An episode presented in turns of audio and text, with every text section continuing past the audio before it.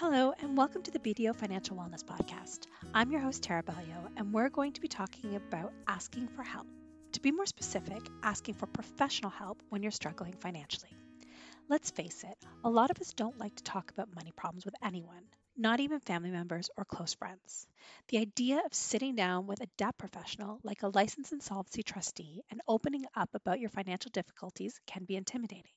Well, not to give too much away, but if you stick with us through this episode, you'll find out that even though that first step is difficult, getting debt help often results in a huge sigh of relief for most people.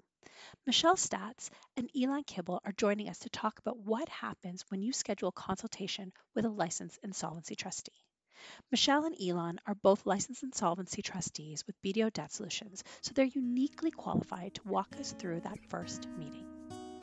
Hello and welcome, Michelle and Elon. Um, today we're going to talk about what happens during an initial consultation with LITs at BDO. So, in your experience, what are a few of the reasons that people reach out to schedule the first meeting with an LIT, Elon?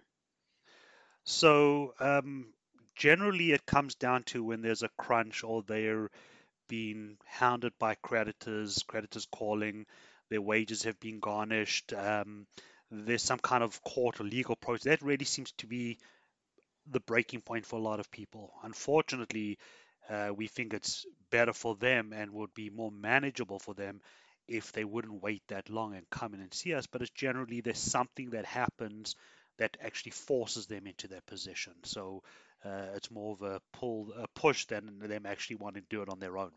And uh, so, do you see a lot of people who get in, come into the office that, you know, life events have happened, divorce, illness, Michelle?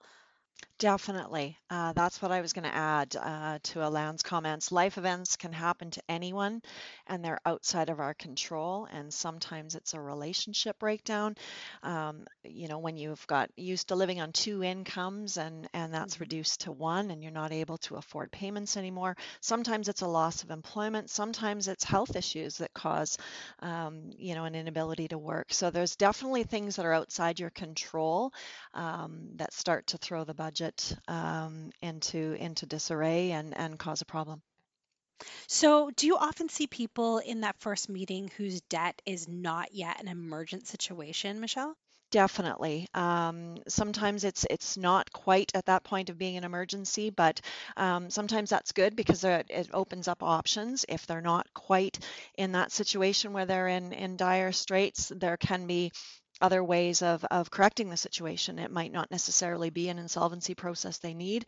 Maybe it's just a matter of getting some some uh, debt restructuring advice, or maybe it's a consolidation, or you know maybe there's uh, assets with equity they can tap into. So so definitely, it's not always you know uh, an emergency at the time.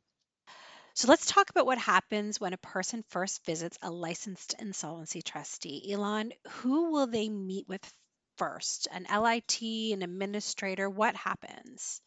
So they can meet with either or, either a licensed insolvency trustee or administrator um, to go over their personal situation and figure out, based on the information we obtain from them, what options are available to the individuals. And there are uh, multiple options.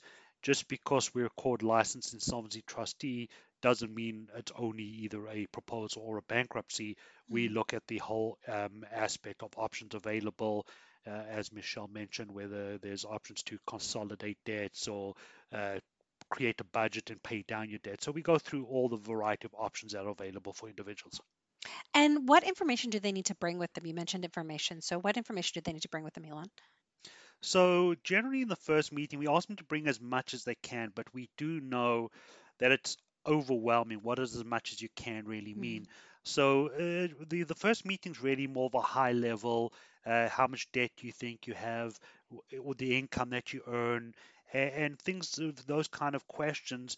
Um, but they don't always bring information because they're really not sure what it means. So it's really more of a high level overall scan their um, their situation based on what they understand, and then once we go through what options are available, we would start gathering more of the supporting documents to what they actually told us is going on. Okay. And Michelle, can you tell us a little bit about the people that you help? For sure. Um, you know, debt can happen to anyone. Um, we see people in all different kinds of situations, all different walks of life, different income levels, um, single people, family households. Um, you know, so we do see a variety of, of people that come in. So it, it uh, debt doesn't pick and choose who, who it affects. A lot of people have a hard time talking about money, especially if they're experiencing financial difficulties. So, how difficult is it to get people to open up about their financial problems, Michelle?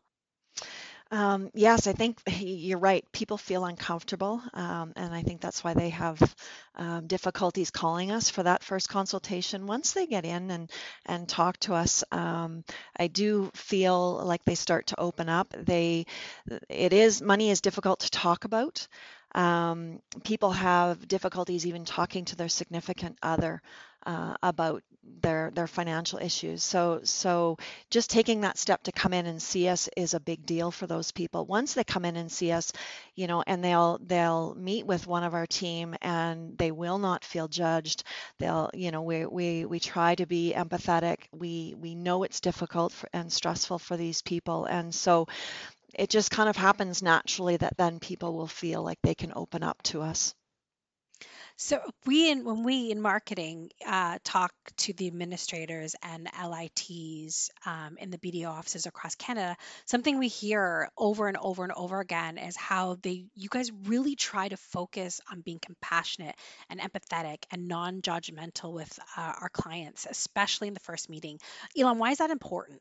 So this is a very sensitive point in people's lives. It's something that they're very emotional. They come in very highly charged, not sure where they're going, what options are. Um, there's the unfortunate belief that because of this death, they're going to land up going to jail. So there's this kind of uncertainty, and um, your health and your debt are somewhat correlated. They link together. So when you're in this amount of debt and you can't sleep at night, you can't uh, focus, and it's all coming from your debt, your health starts um, sort of deteriorating, and uh, then you even become less focused on trying to resolve uh, or deal with what what's in front of you. Um, with uh, what Michelle said based on the initial interview, we like to sit down and I sort of call it a, bang, a blank slate. We start mm-hmm. with every debtor as a blank slate, but it's more listening to the debtor. If we start off with checklist. What's your name? What's your date of birth? You're already putting people that are highly charged on the defense. Why do you want to know that? What's your social insurance number? Why do you want to know that? I'm here to mm. talk about my debt. So we like to sort of open up as a blank slate, open up the table and let them speak and tell us what the situation is. And I think we create that kind of comfort, it open lets them open up a little bit more. The other thing I wanted to say, there's in my opinion, two really groups of people. The people that had the unfortunate circumstance and it's something out of their control, they are actually a lot more open than the people who have been trying to sort of using the credit cards, dodging the bullet, keep on using, getting more and more. So I call it sort of the self-inflicted wound where you just make it bigger and bigger. The the first group of people are a lot more open and willing to speak about their situation my final thing is the the one thing I've always ingrained in myself is when people are sitting across the table, I don't like to use the word I understand because do I really understand? If unless I've been in that mountain of debt or in that situation, I don't know if I really understand what they're going through. So it's the choosing your words carefully and working with them to understand to say it's I hear what you're saying. Let's look at that and hearing their pain points and dealing with those pain points as opposed to brushing them over. I love that. That's that's really compassionate. Um, so I'm guessing then, in your experience, that this for a lot of people is their first time that they really are getting to talk about their difficulties and like being on the other side of that. There has to be some compassion. Michelle, can you talk about that a little bit? For sure. Um, I I guess what I what I like most about meeting people is is hearing the stories and hearing the background. And so I like to to start with just asking them, you know, what's happened? What's the situation? Can you tell me what's what's going on? And that usually kind of opens the door for them to kind of explain, you know how how they've gotten to the point they're they're at. And um, i think people just want to be heard. And so when you ask to hear their story um, they feel and you know they they feel like you're listening and feel like you you maybe not totally understand but have a, have a certain amount of understanding and um, and and want to help them. And so when someone visits for the first time, Elon, do you bring up or explain a consumer proposal and a bankruptcy to them? So yes, eh, we do explain that, but that's not the first thing we dive into. We obviously, as we said, we go through their situation, so how much debt they have, what assets they have, how much income they make, uh, the family size. We go through those are the main important things we need to know. Have they been bankrupt before, done a proposal before? And then based on that and based on their debt load and their income, we do go through the other options, as say debt consolidation, uh, remortgage your house, go back to your bank and see if they can uh, reduce your payments, go using the COVID that we've been going through, see if they have those options. And in the end, if all that is not available to them or it's something they wouldn't be able to manage. And a lot of it, managing it, is just the stress of the phone calls from the creditors. Then we start talking about the consumer proposal and the bankruptcy and what the determination, generally, the determination is made by the individual. We're not saying you have to do this, you have to do that. We're saying here are your options. And based on your circumstances, these are the must be the two best option or the one best option for you. What do you want to do? After reviewing an individual's financial situation, do you ever find that maybe insolvency isn't the best option for their debt? In other words, you wouldn't advise them to file a consumer proposal or a bankruptcy, Michelle?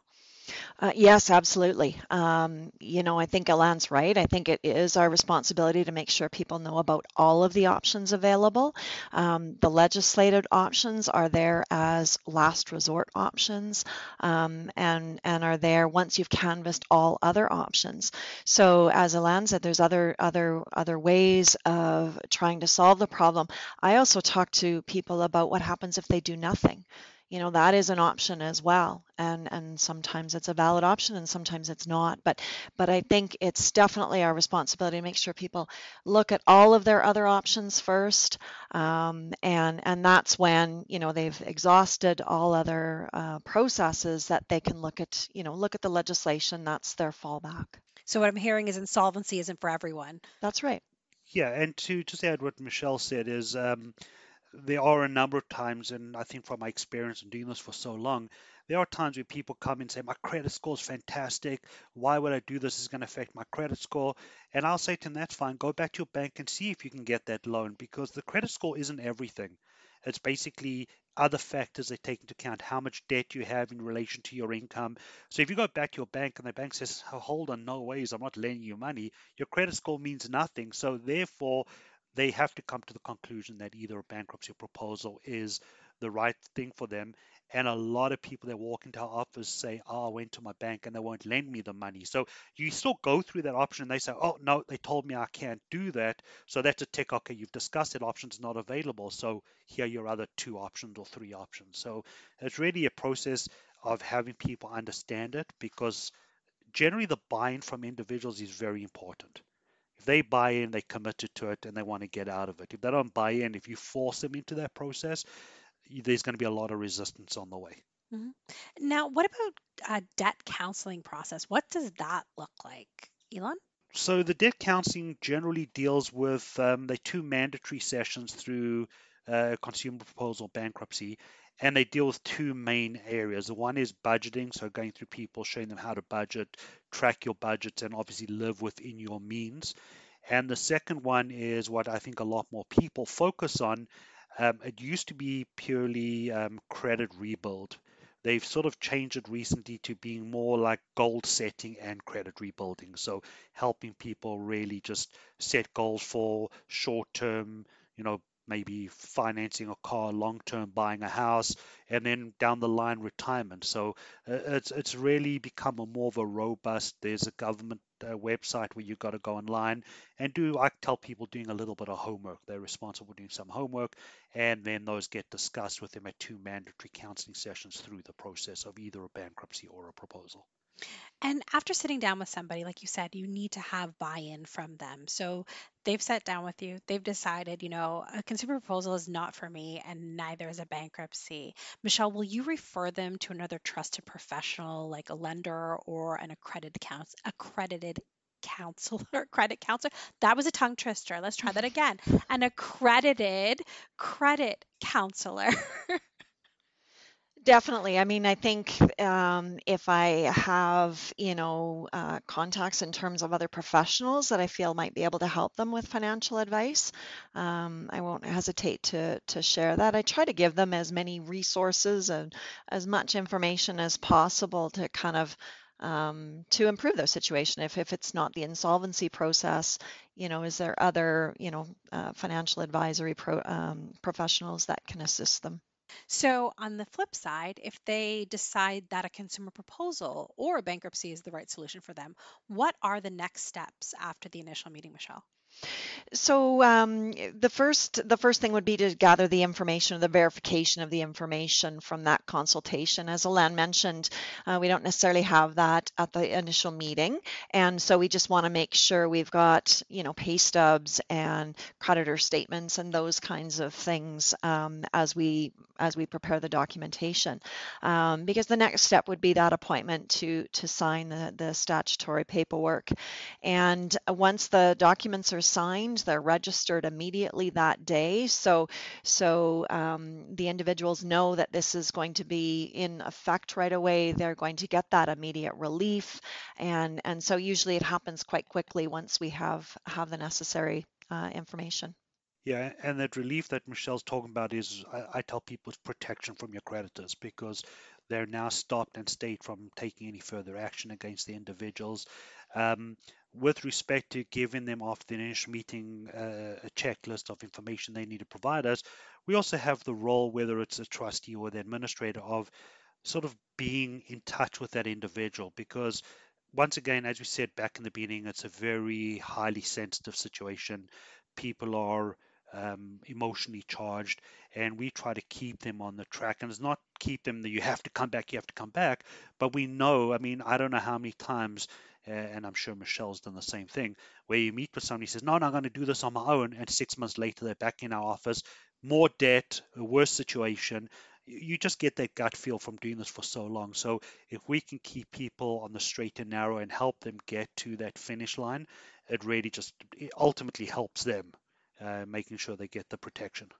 Well, will you talk a little bit about the debt professionals on your team? Who guides a person through the consumer proposal or bankruptcy process, Elon? So we have a multiple people on the team from the start. We've got what we call administrators or the trustees who are in touch with the debtor, do the initial meeting, help them gather all the information, help them file and sign the documents. And then through the process, we have other groups that will be working on the individuals what we call an estate, which is a bankruptcy or, or consumer proposal estate, and if there's any kind of reaching out to the the individual for backup information or they missed a payment, we need to do that. We have uh, through BDO, we have a number of people uh, that are charged with doing those roles and keeping in touch and keeping the individuals informed. Uh, because on a consumer proposal, missing payments is not a good thing. Same thing on a bankruptcy because you may not get your discharge, but missing payments is most probably one of the biggest touch points we have. And then we have the credit counselors that are BDO employees that are actually doing the counseling sessions at the mandatory times. So we're always in touch or sort of touching base with the individual throughout the process. And how often do you meet with clients after that initial meeting? Are you available for questions? Are there monthly meetings, Michelle? Um, sure. I think, um, first of all, as Alan mentioned, sometimes there will be an initial meeting and a second uh, meeting as well for further consultation. But once the, the person signs the documentation at, at the signing meeting, um, after that, the, the only other meetings required would be the two mandatory sessions.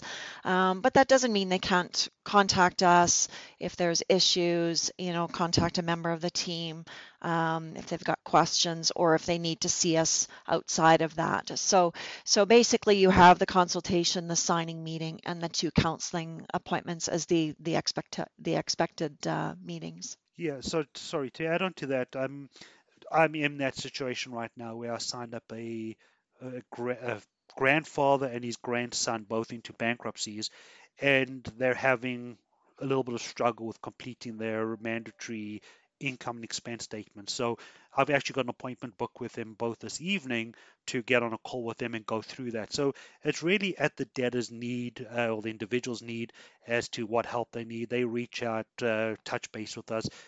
There's something about that initial meeting with that person. Uh, you get comfortable with them. So we're always, uh, well, I say I'm always available. They can call, email, um, and uh, we we deal with them as best as we can in helping them through that process. I have two final questions that I'm going to ask you both to answer. So, um, Elon, since you were just talking, I'm going to ask let you go first. So, the question is, what advice do you have for those people who are hesitant to reach out to a licensed insolvency trustee? There is obviously that stigma and that thing of if I talk to a licensed insolvency trustee, I'm going bankrupt. So, my advice to people is it's a free initial consultation. There's no obligation, there's no commitment and what does it hurt to get the advice from generally the only people in Canada licensed insolvency trustees that can help you with a consumer proposal in a bankruptcy. Your lawyer can't help you, your accountant can help you. We're the only people that are legally licensed. And as I say, there's a free consultation, there's no um, commitments you need to make. So educate yourself through the people that know what the process is about. A lot of people go online and read. Um, the internet and that. And uh, I always say to people, if you were sick, I'm not sure how much you would be diagnosing yourself on the internet versus going to your doctor. No, it's so, crazy because whenever you yeah. Google your symptoms, it's always like the worst possible answers. yeah.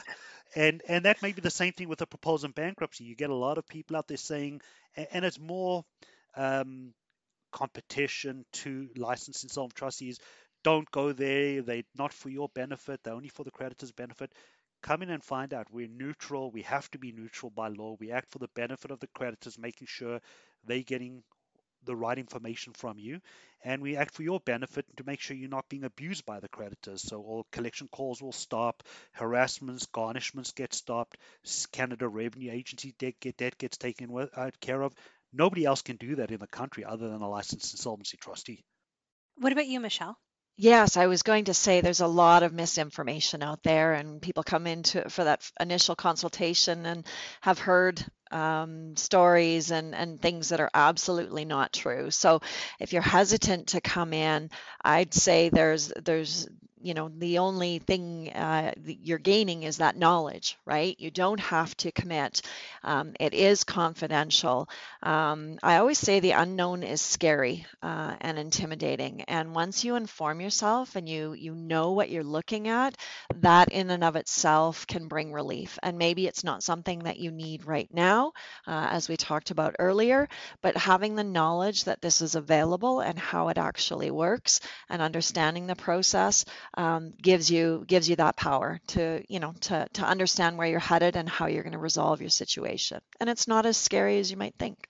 The final question I have for both of you: What is the one thing that you wish people knew about your job when it comes to you know being a licensed insolvency trustee, Michelle? Well, I I I struggle with um, people understanding that we are heavily regulated. You know, as Alen has just mentioned, we're the only um, the only um, individuals licensed in Canada to be able to do this for people under this legislation, and so um, I, I, struggle with that, and I wish people understood um, our role a little bit better to know that it's not just about bankruptcy, um, that we are licensed by the federal government, that we are uh, officers of the court uh, meant to be impartial, objective, um, but here yet to uh, administer the process and help you through the situation help the the on, uh, honest but unfortunate debtor, uh, as as we always say. So so I would like people to know. Uh, I'd like that knowledge to be out there a little bit more. Perfect. What about you, Elon? Yeah, I echo what uh, Michelle was saying that we're we're licensed, we're court officers, so we're regulated. Um, we have an obligation to uh, inform people of all their options and not just the one option that people think is going to make us the most kind of money, right? So we, we, we have that obligation.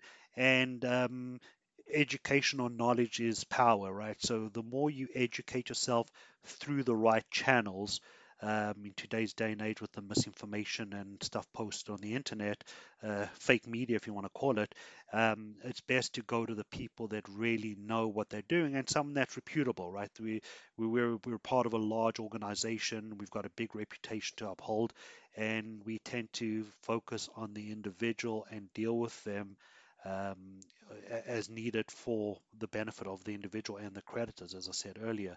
I always uh, have this one quote that's in the back of my mind, and it's from uh, I come from South Africa, and it's from late Nelson Mandela, who basically says, "I never lose. I either win or I learn." And that's the whole part about the process, right? You come in, you're not losing anything by coming in, but you're either gaining knowledge, so you're winning, or you're learning something different. So it's never going to hurt you to reach out and find out what your options are. That is a very fitting quote to end off with. Thank you both so much for sitting down with me today and going through this process. I really think it's going to help a lot of people. Thank you. You're welcome. Thank you. Well, that's it for another episode of the BDO Financial Wellness Podcast. A huge thank you to Michelle Statz and Elon Kibble for sharing their advice and experiences with clients. That was a great discussion. For those of you looking for more financial wellness podcast episodes, videos, debt management resources, and tools, we invite you to visit our website, debtsolutions.bdo.ca.